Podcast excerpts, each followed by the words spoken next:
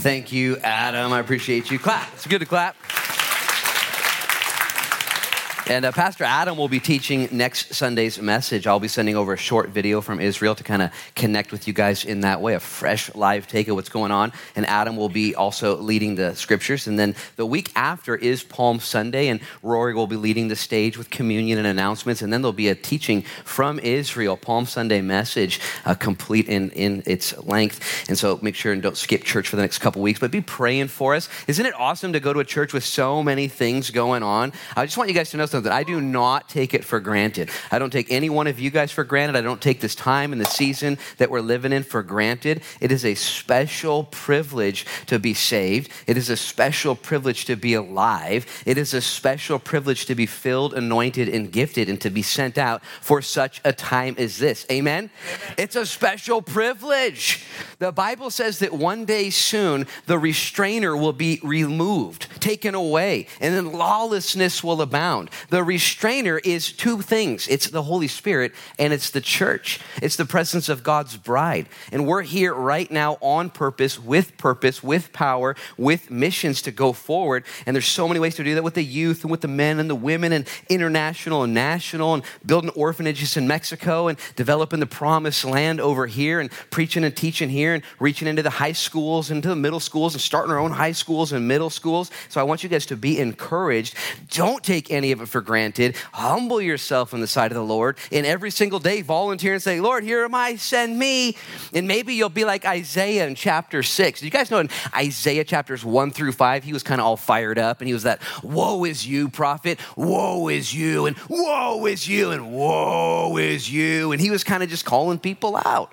And in chapter six, he saw the Lord high and lifted up, and the train of the Lord's robe filled the temple. And, and Isaiah was undone. And he said, Oh, Lord, depart from me, I'm a man of unclean lips. He saw himself in contrast to the Lord, and the Lord touched his lips with coal, and the Lord rejuvenated him. And then the Lord kind of asked a proverbial kind of question out of the side of his mouth. He said, Who shall I send? And Isaiah was looking around, he's like, I'll go, I'll go. And the Lord says, You're going to go. You're going to proclaim. And he spent the rest of then Isaiah proclaiming God's gospel of good news. Can I just encourage you? What God wants to do today is he wants to stir us up. He wants to encourage us. And he's going to do that specifically and primarily through his word. So take your Bible now and open up to Joshua 23. And in Joshua 23 and 24, these are the closing chapters of the book of Joshua. Isn't that crazy? We got through this crazy book. This book's nothing compared to the next book, the book of Judges You're going to need to sign a waiver every single Sunday you come to church. Joshua's rated R. You're going to need a helmet, counseling afterwards. It's crazy. I say that because right after Joshua dies, everything goes cuckoo for Cocoa Puffs. And yet, it's not without effort and attempt on Joshua's part to look at the tribes of Israel and say, hey, don't get weird. Don't drift. Don't blow it. Don't go to the left, don't go to the right, stay on the road. Those are his exact words. And he gives us fourfold ways to do that. Number one, he says, Obey God's word. We're going to see it in just a few minutes. Obey God's word and make sure and separate from the world. Don't try and fit into this world. Isn't it crazy how often we try and fit in with the world, just kind of like mingle and rub shoulders with the world? The world is anti Christ, it's anti God, it's not for the kingdom. And he says, Be careful, obey God's word and separate from the world and then cleave to the Lord. We'll see that today. And finally, he says in verse 11, and love the Lord. What a privilege to love the Lord. It's easy to judge the world. It's easy to look at all the chaos and the confusion and crazy. Isn't it crazy? So backwards. It's because they don't know the love of the Father. If you're able to confess with your mouth that Jesus is Lord, if you're able to say, I love you to the Lord, I love you, Jesus, I love you, God if you're able to say that in the midst of all your stuff, okay, that's a miracle. God has softened your heart, He's opened your eyes, He's activated your spirit in that way. And I'm so humbled and so grateful to be one of those people that's had my life changed. But you've come to realize now, even if you're born again and spirit filled and walking in the promised land, life's tough sometimes. Mistakes are made, issues arise. Even in the greatest of friendships and the greatest of relationships, things get weird. This is why I want to remind you of what we learned last Sunday. Remember last Sunday there was a real time event with Manasseh and, and Reuben and Gad, and they did something on the eastern side of Israel, and they confused the tribes on the western side, and some talebearer, we don't even know who, somebody ran over and, and shared this rumor, and then they responded and said, I can, and they went all crazy. You guys remember? This happened. And they got mad at each other. Oh. You ever gotten mad before? what? I mean, we get mad all the time. It's like our right, you know. I'm American. I can be mad all I want, you know.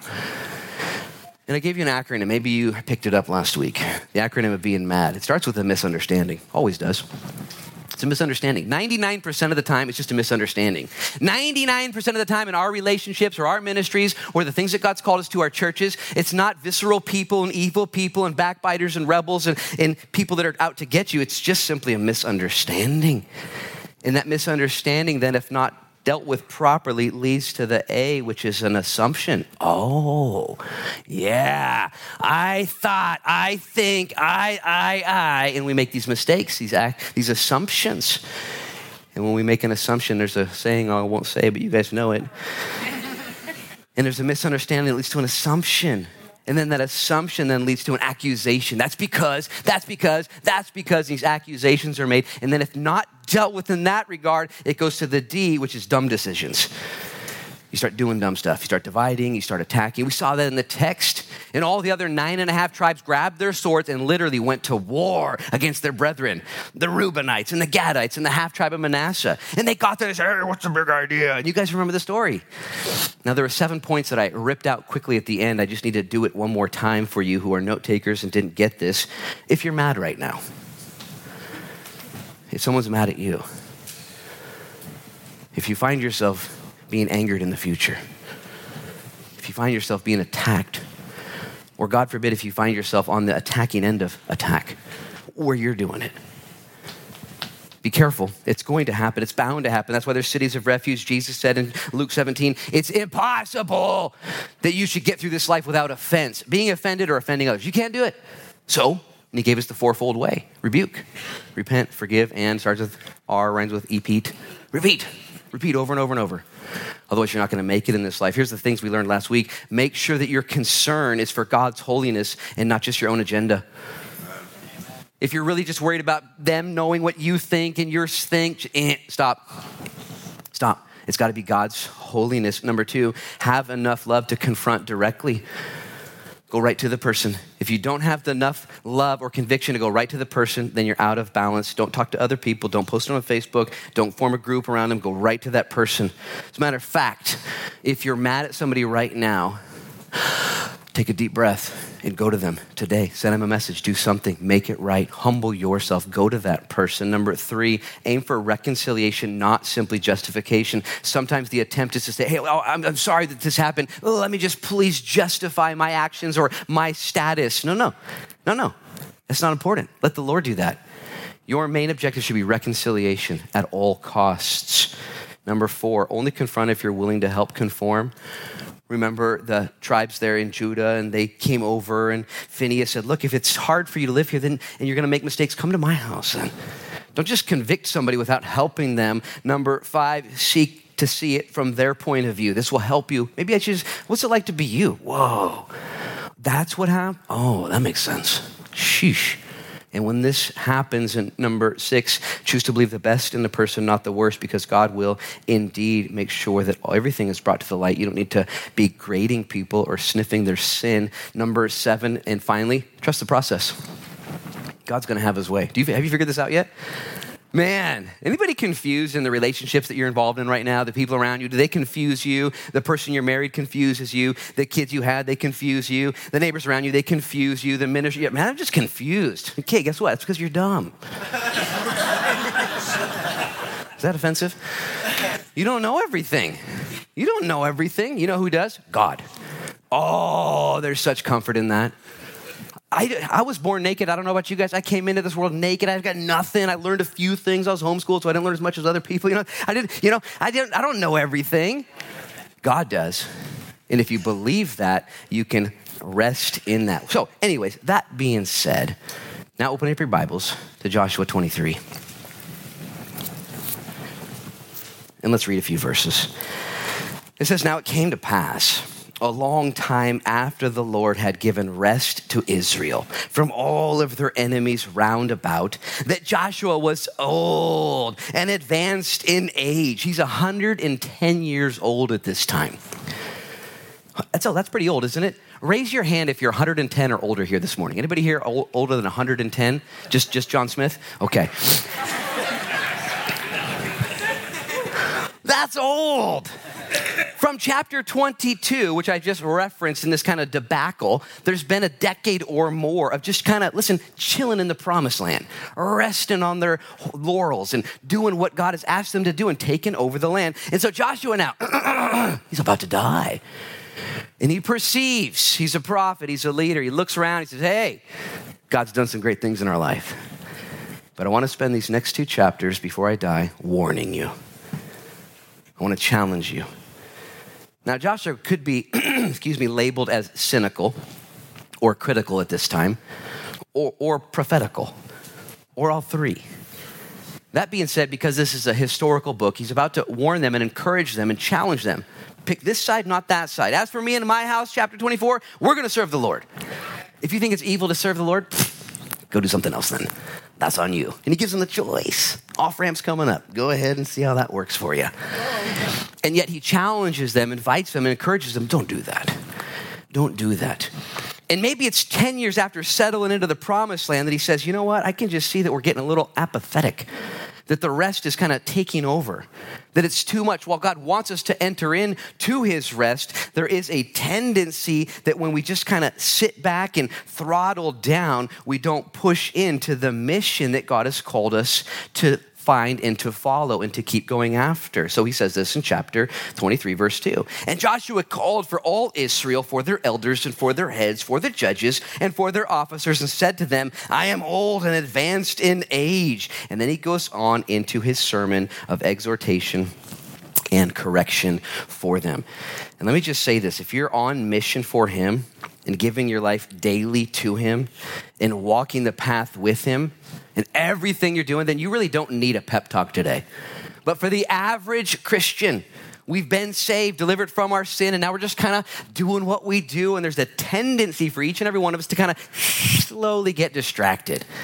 It's kind of like riding a bike. Ride your. Can you ride your bike? Is, is everybody riding a bike? Riding a bike's pretty easy. It's not that hard, but there are a few components that you must keep doing to stay on the bike. You got to keep pedaling and you got to keep steering. You can stop pedaling, riding a bike's still easy. You can stop steering, riding a bike's still easy. But if you don't give that effort and momentum, pedaling and steering, if you don't do it, you're gonna crash. Most of you can ride a bike. And in our Christianity, God's called us to walk with Him. He says, hey, don't stop putting some energy to the pedals. Don't stop putting energy to your life. Listen to me everywhere you go because the temptation is after 10 years or 20 years in your marriage or in your ministries is to forget the things that are the most important. You guys ever forget important things?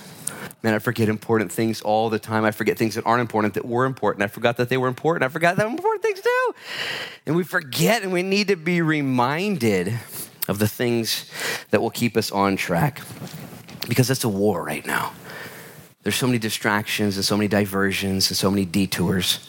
And maybe this is the 9 a.m. service. I'm so glad to be here with you guys. And it's so awesome. And, and maybe Satan can't get you off track and into the ditch of immorality and sinfulness. But listen, because life kind of just takes over, Satan is a professional. If he can't make you bad, he will make you busy. He'll just get you engaged in things that don't matter as much and you'll spend one year and, and, and 10 years and, and, and, 20 years and 30 years and 40 years and, and 70 years and, and 80 years. And pretty soon you look back and say, oh no, what did I do? And it's not even the right question. The question is, what didn't I do? with my life, with my talent, with my days, dollars, and deeds. And Joshua here, he's a sage. He's 110 years old, and he looks out and he says, Guys, I'm old. And he assembles all the leaders, the elders, the heads, and the judges, these fourfold different heads of leadership there in Israel, along with all of Israel. Because he can't meet with everybody, so he does the next best thing he meets with the leaders of everybody. In order that, listen, the leaders would be equipped to lead well. Isn't this awesome? We call this the air war here at South Beach Church, where we accomplish a lot, we cover a lot of grounds, we read a lot, reach a lot of people. And then right after the air war is the ground war, where all of the leaders sitting next to you, and you men and you women, and you young and you old, all of you then take the things that you've learned and received, and you go out and you find other people, listen, and you lead them well as, as well. And you impact them and you influence them.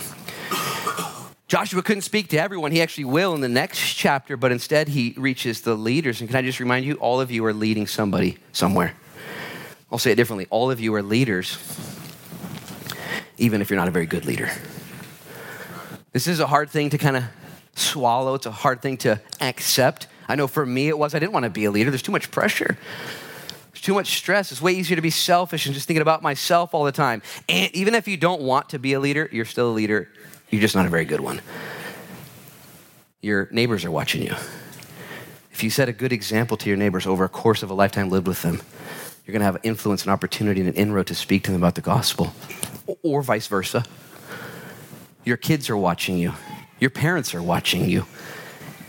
The people at work are watching you, on your team are watching you. And it's so much easier to oh, I'm so glad I'm not in charge. I'm so glad I don't have to do anything here. And the Lord says, No, you all are priests and leaders in my kingdom. And I would just encourage you who, who are you leading? Maybe even ask that question right now who, who's watching you? They've done studies years and years ago that on an average day, anywhere from seven to 15 people will study you and watch you intently, everything you do without you being aware of what's going on in your life. You could probably call the FBI and have them arrested for this nowadays. That's illegal. You know, they can't just be studying me, you know? People watching you. That could either scare you or it could encourage you. Yeah, watch this. I'm going to pick up a towel. I'm going to wash feet. One of my life verses, if not my life verse, is Matthew 5 16. Let your light so shine before men that they see your good deeds and glorify your Father in heaven. Jesus saying, do random acts of kindness. Do that for the glory of God and for the good of others. Well, Joshua here calls the men of Israel the leaders and he instructs them in order that they would find themselves bearing this burden. Notice what he also says about his age. I'm old, guys.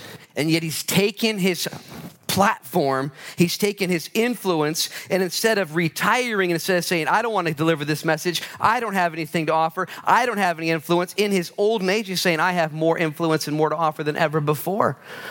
Can I just encourage you? Our culture is all backwards right now. Some cultures, I don't know much about them, but some cultures esteem the elderly and those who are older in their society and their cultures, and they revere them and they care for them and they give them platforms. Our culture is all messed up. We celebrate youth and kind of disregard the elderly in the older population. I think that's what's normally happening right here. And I would just say, don't do that. If you're older, okay, if you're older than me, you're older, okay, whatever that means. If you're older, may the Lord anoint you. Just keep going until you hear the trumpet sound. You have wisdom, you have experience, you have gifts, you have time and opportunity to add to God's kingdom. I need to hear this as a, the young people, the older people, the middle aged people. We just need to be stirred up. I was reading some commentaries and listening to some sermons, and most of the guys I listened to all referenced John Wesley. John Wesley in the 1700s, he was a circuit horseback rider. He would go on a circuit and preach the gospel in churches that he would raise up. And in the year 1700, he would go for about 50 years of his life, and he was a circuit rider. And while he was going in circuits and preaching, the guy was out of control. He could not be stopped. He preached over 40,000 sermons in his life. He didn't slow down all on horseback. They estimate that on horseback, he traveled 250,000 miles by horseback, making sure that he reached people in Jesus' name. That's 10 times around the planet on a horse. 400 books penned by John Wesley. And when he reached his 80s, in his journal, he began to complain. He started complaining. He said, Man, I'm getting old. I can now only read for five hours at one time before my eyeballs begin to give out. At age 82, he mourned and said, I now have to only preach two sermons per day. It's all I can handle. At 86, he complained and said, I've, begin, I've begun to, at times, from time to time, sleep in till past 5.30. And the guy was crazy. He had a mission. He knew what he was doing.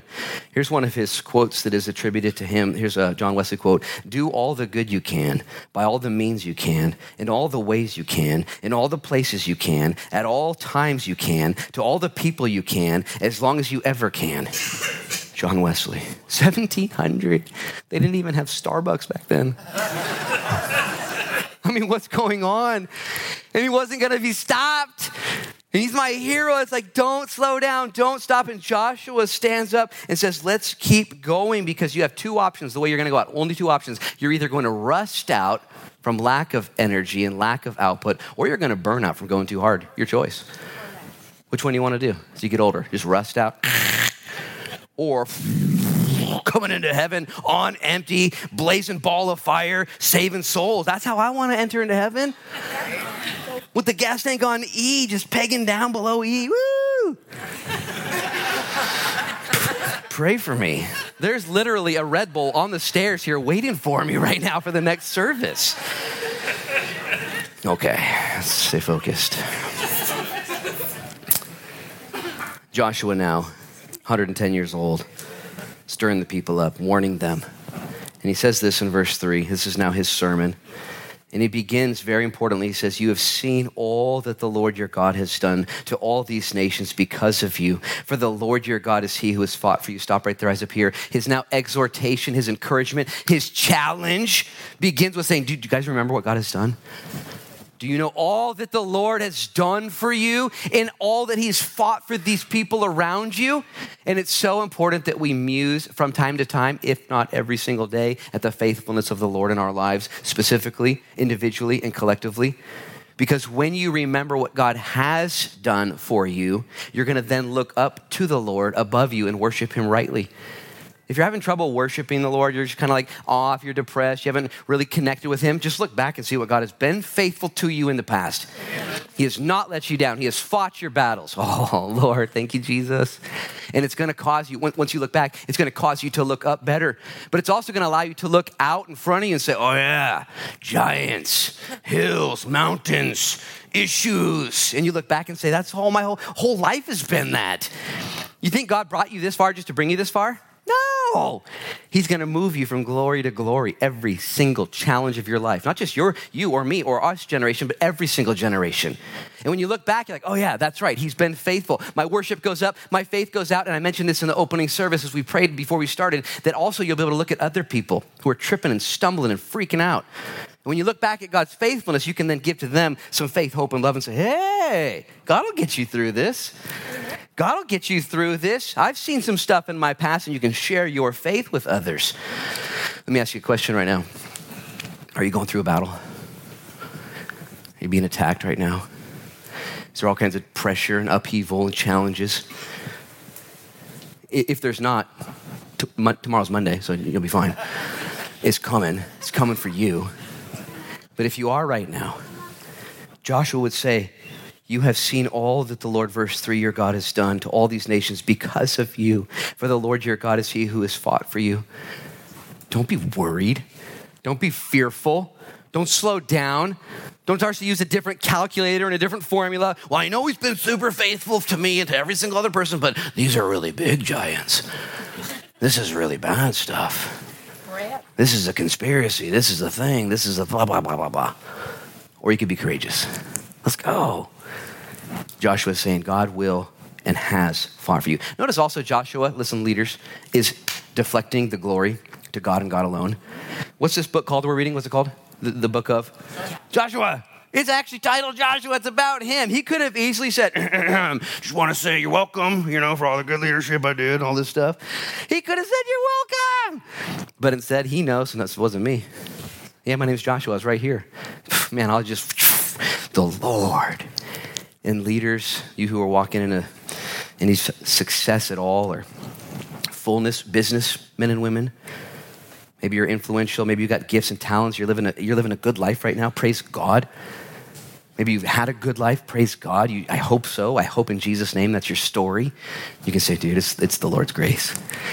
It's the Lord who's done everything for me.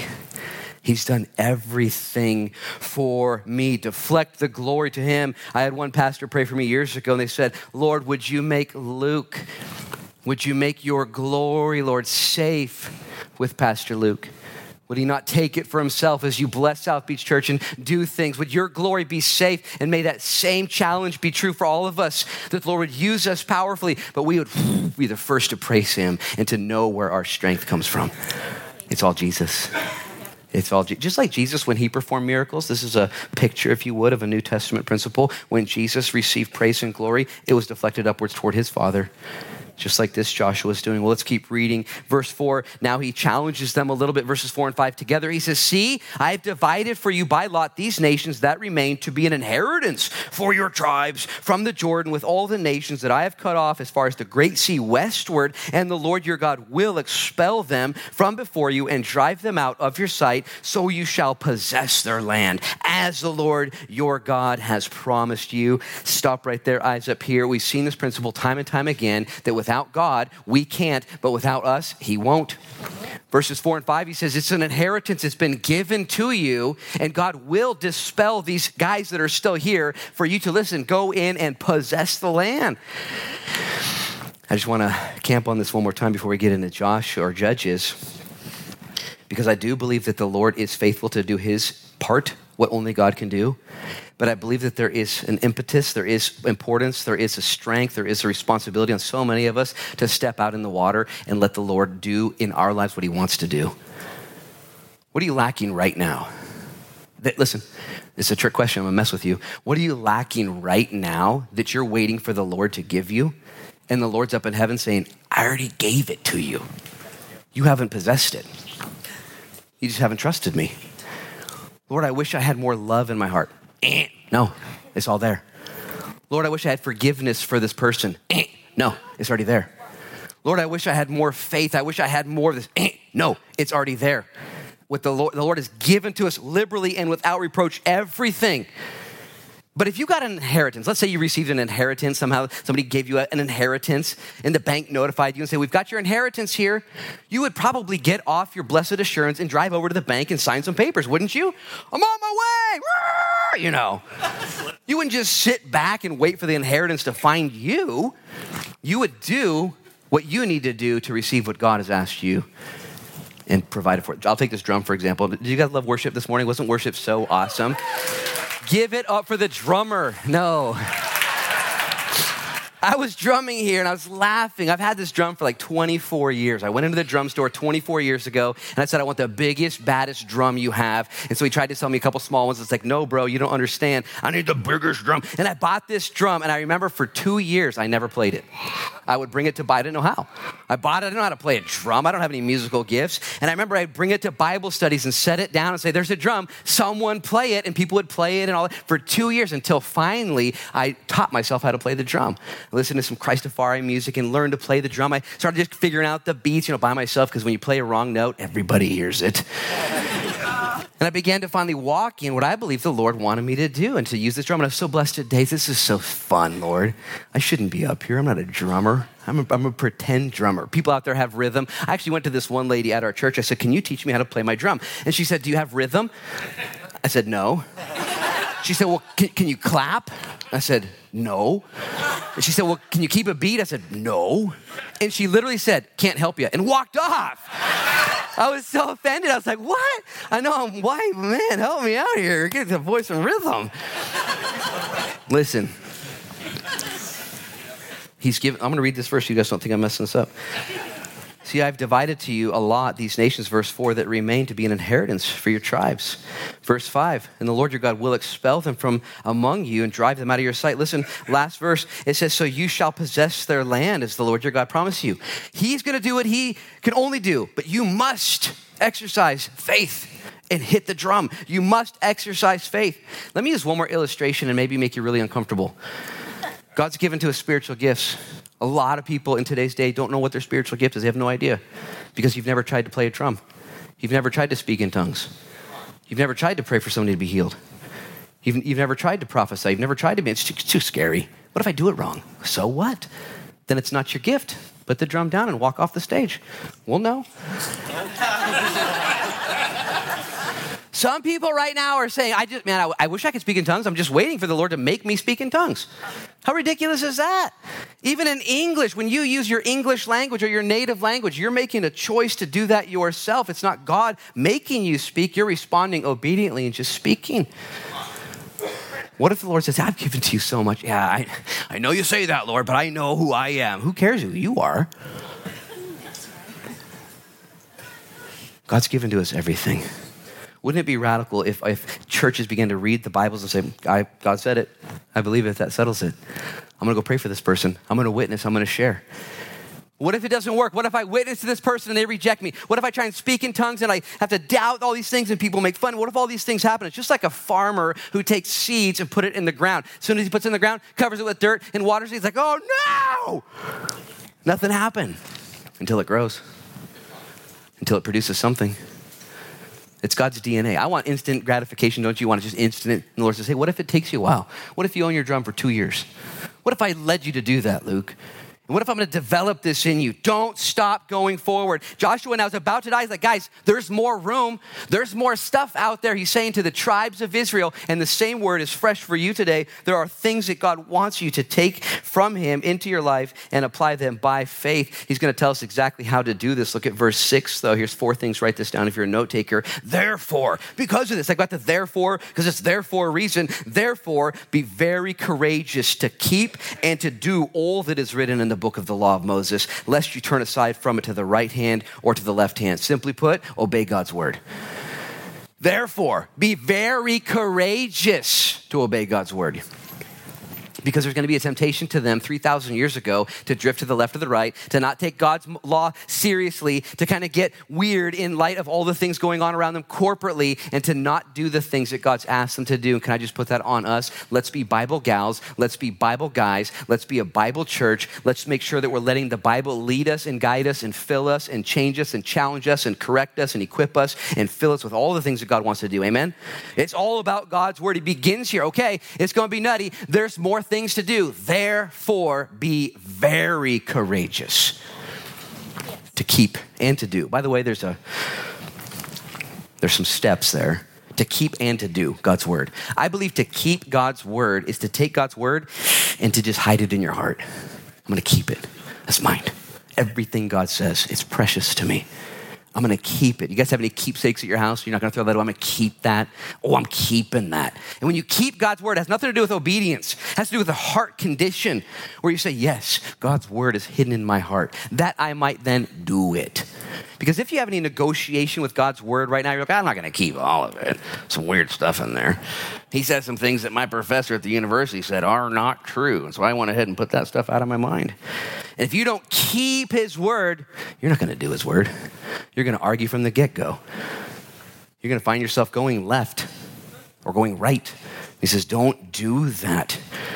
Can I just encourage you? God's word is trustworthy historically, prophetically, within its storyline. There are people that will come against it and say, well, it's inaccurate, or it's got inconsistencies, or it's got all of the, eh. no, it does not. As a matter of fact, the powerful prophetical verses in this scripture make it stand alone over any other art or any other works of literature that we have discovered on the face of the planet Earth. This Bible predicts the future, and everything that it says has was going to happen has come true, and everything that it's predicted to come true will come true. And if you believe that, keep it and do it. Well, he gives us more instruction. Look at this in verse 7. He says, And lest you go. That word and in my Bible's not there. So let me read it without it. The translators added it for ease of reading. He says, Hold the word, verse 6. Lest you go among these nations, these who remain among you, you shall not make mention of the name of their gods, nor cause anyone to swear by them. You shall not serve them, nor bow down to them. Not only do we need to obey God's word, but we need to separate ourselves from the world. There is such a temptation nowadays to be just like the world, to listen to the music of the world, to understand the culture of the world. Listen, to watch the same things that all of the rest of the world are watching, all of the filth that's streaming online, all the things that you can download and be a part of. And maybe you don't, oh man, that made me feel uncomfortable when that scene was on or when that thing was discussed, but that's okay. I, I'm just going to get through it. And he says, careful. You're going to be like them. The world is anti Christ, anti God, and may the Holy Spirit convict us. Stay separated from the world. Verse 8, how are we going to do that? But, contrast, you shall cleave or hold fast to the Lord your God as you have done to this day. Stop right there, eyes up here. Anybody's Bible have the word cleave in there? I just added that because it's, it's added in the King James cleave. Cleave to the Lord. My Bible says hold fast. Hey, watch out. The world's going to get crazy. The world's going to pull you down. The world wants you to fit in. You're not to be like the world. How are we going to avoid that? Obey God's word and cleave to Him.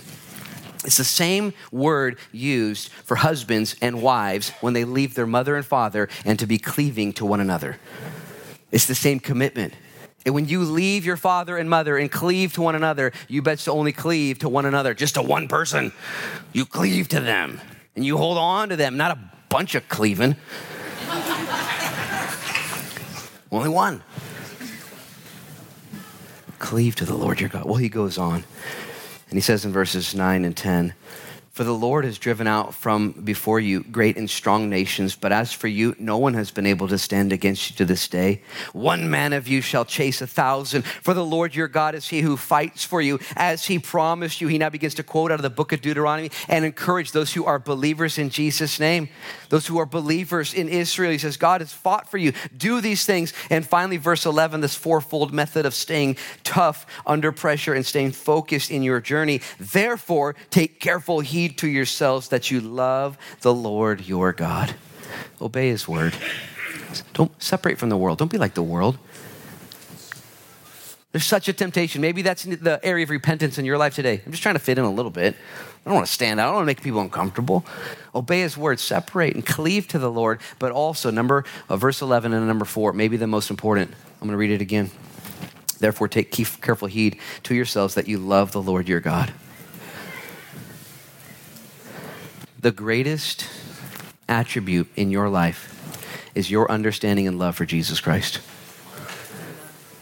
The first thing to be attacked, the first thing to fall apart, the first thing to atrophy, the first thing to be ignored, whether to the left or to the right. To the left, when you get liberal and carnal and weird and worldly, listen, or to the right, where you become ultra conservative and ultra political and ultra narrow and ultra pharisaical, and ultra legalistic. And the Lord says, hey, wow. In an effort to love me, you've missed me. Every one of us is susceptible to leaving our first love.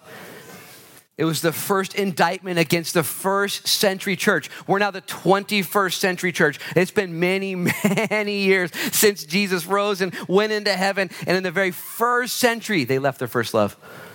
If you don't think it's going to be easy for us to go to the right and get excited about other things, the Lord says, hey, appreciate that, but how are we doing? How are we doing? Love me. Spend time with me. Did you know that your love is best cultivated through time? Time. I'll say it differently. You will make time for that which you love. You'll do it. You'll sacrifice. You who love fishing, hunting, you who love hobbies and crafting, you who love golfing, and you love things, man, you've set the alarm, you get, because you love it. Nothing wrong. Nothing wrong. You should love those things. Do you make that same energy? Do you take those same sacrifices and those same cues with the Lord whispering to you as the eagle flies over the bridge and as the rainbow peeks out behind the clouds and as the sun rises and the sun sets and as the wind blows and as the spirit flows? Do you take those same cues from the Lord and says, hey, spend some time with me right now? Or when you have time, do you, like me, pull out your dumb phone Oh, a smartphone, whatever they're called. You guys have one of these? Did you know that 7 billion people now on planet Earth have a, have a smartphone? 7 billion people.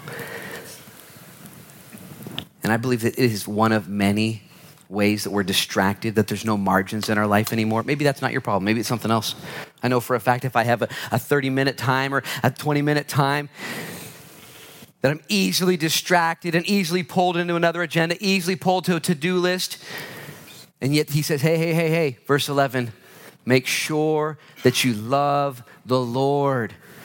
Don't grow cold. I'm going to have the worship team come up and we're actually going to sing a song. I was going to try and finish the chapter. It's not going to happen today, but I do believe that the Lord wants to move in your life and he wants right now for you to say, Lord, enough is enough. As Joshua here, begs, if you would, his congregation, his friends, and he says, Guys, don't grow cold. Don't veer to the left. Don't veer to the right. Obey his word. Pastor Adam might pick up right where we left off. I don't know how he's going to handle the text next week. But Joshua flips the script and says, Hey, if you guys don't do these things, if listen, if you don't do these things, then all of the blessings that God has promised you will be taken. Listen, and all of the curses that God has promised to those who don't do this will be brought upon you. You see, God is faithful no matter what. He is faithful to bless you if you put yourself in that position of blessings, of grace, and of mercy, and of humility. But listen, He is also faithful to punish you and to cause all of the weird things. He says, I won't fight for you all bets are off. All deals are off if you find yourself going back. As a matter of fact, he says this in verse 12. I just want you to see this, this, pressure and this contrast. He says, Or else, if indeed you do go back and you cling to the remnant of these nations, that there remain among you and make marriages with them and go into them, and they to you, know for certain that the Lord your God will no longer drive out these nations from before you, but they shall be snares and traps to you, and scourges on your sides, and thorns in your eyes until you you perish from this good land which the Lord your God has given to you. This is a strong warning. How much time do we have left? Not today. Not right now. You can begin to play, Toby. How much time do we have left in before the Lord returns? The Bible says it'll be like the days of Noah. A couple things were happening in the days of Noah. Pure chaos marrying. What it means is they were, they were, they were doing weird stuff in relationships. It was all confused. It was backwards. It was perverse. So perverse and so messed up was it that God up in heaven said, Okay, I'm going to give you a hundred and some years to repent. And if you don't repent, I'm actually going to start over. Is that extreme? Does anybody just think, oh, that's extreme? Like, whoa, that's extreme. And if you have any sort of depth of perception of what's going on in our culture, you can easily just survey the land and say, yeah, I think we need to start over. This is pretty crazy. It's the days of Noah. Another thing was happening though. Noah was a preacher of righteousness. Noah was there. He and his three sons and their wives and Noah's wife. And they were standing for righteousness for over a hundred years. Let's, let's be that group. Let's be that family. Maybe there's something in your life that you need to repent of today, something you need to let go of, something you need to make room for the Lord. I don't know what it is. But our greater than Joshua, Jesus, would say, Hey, I want to fight for you. The things of this world, there'll be scourges to your sides. Listen what he said. There'll be thorns to your eyes. Can you imagine putting thorns in your eyeballs? And some of the things we look at and entertain ourselves with, we don't realize it. But the Lord says, that's going to kill you. What are you doing? You're rusting out slowly. You're wasting your life. Yeah, you're in the promised land. You're resting. But man, be careful. This is a warning. It's an invitation.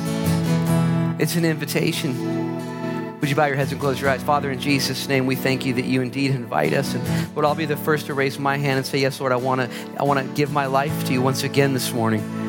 I want you to take me as I am, right where I'm at, Lord. Forgive me of my sins. Forgive me of my compromises. Maybe if you're here and you would join me in that prayer. If that's you, just raise up your hand as well by way of confession, saying, Yeah, Lord, I want to confess, Lord. I want more of you in my life. I want to make room for you, Jesus. I don't want to go the way of the world. I don't want to try and fit in, be secular and be carnal and be cool and be liked. Lord, I don't want to do those things. Instead, I want to be in love with you. I want to have more room for you in my life. I want to obey your word. I want to serve others in Jesus' name. I want to reflect and deflect the glory back up to you. Keep your hands up. Maybe there's something in your life right now that's it's a scourge in your side, it's a thorn in your eyeballs. Maybe it's a snare, it's a trap. Maybe there's something right now that you're involved in. You're like, I don't even know what to do. I feel like a trapped animal. I'm addicted to drugs. I'm addicted to alcohol. I'm addicted to pornography. I'm addicted to anger. I'm addicted to unforgiveness.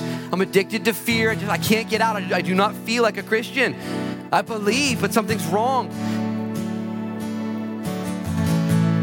And the Lord wants to break those chains today. He wants to break those. You are going to die. Your life will come to an end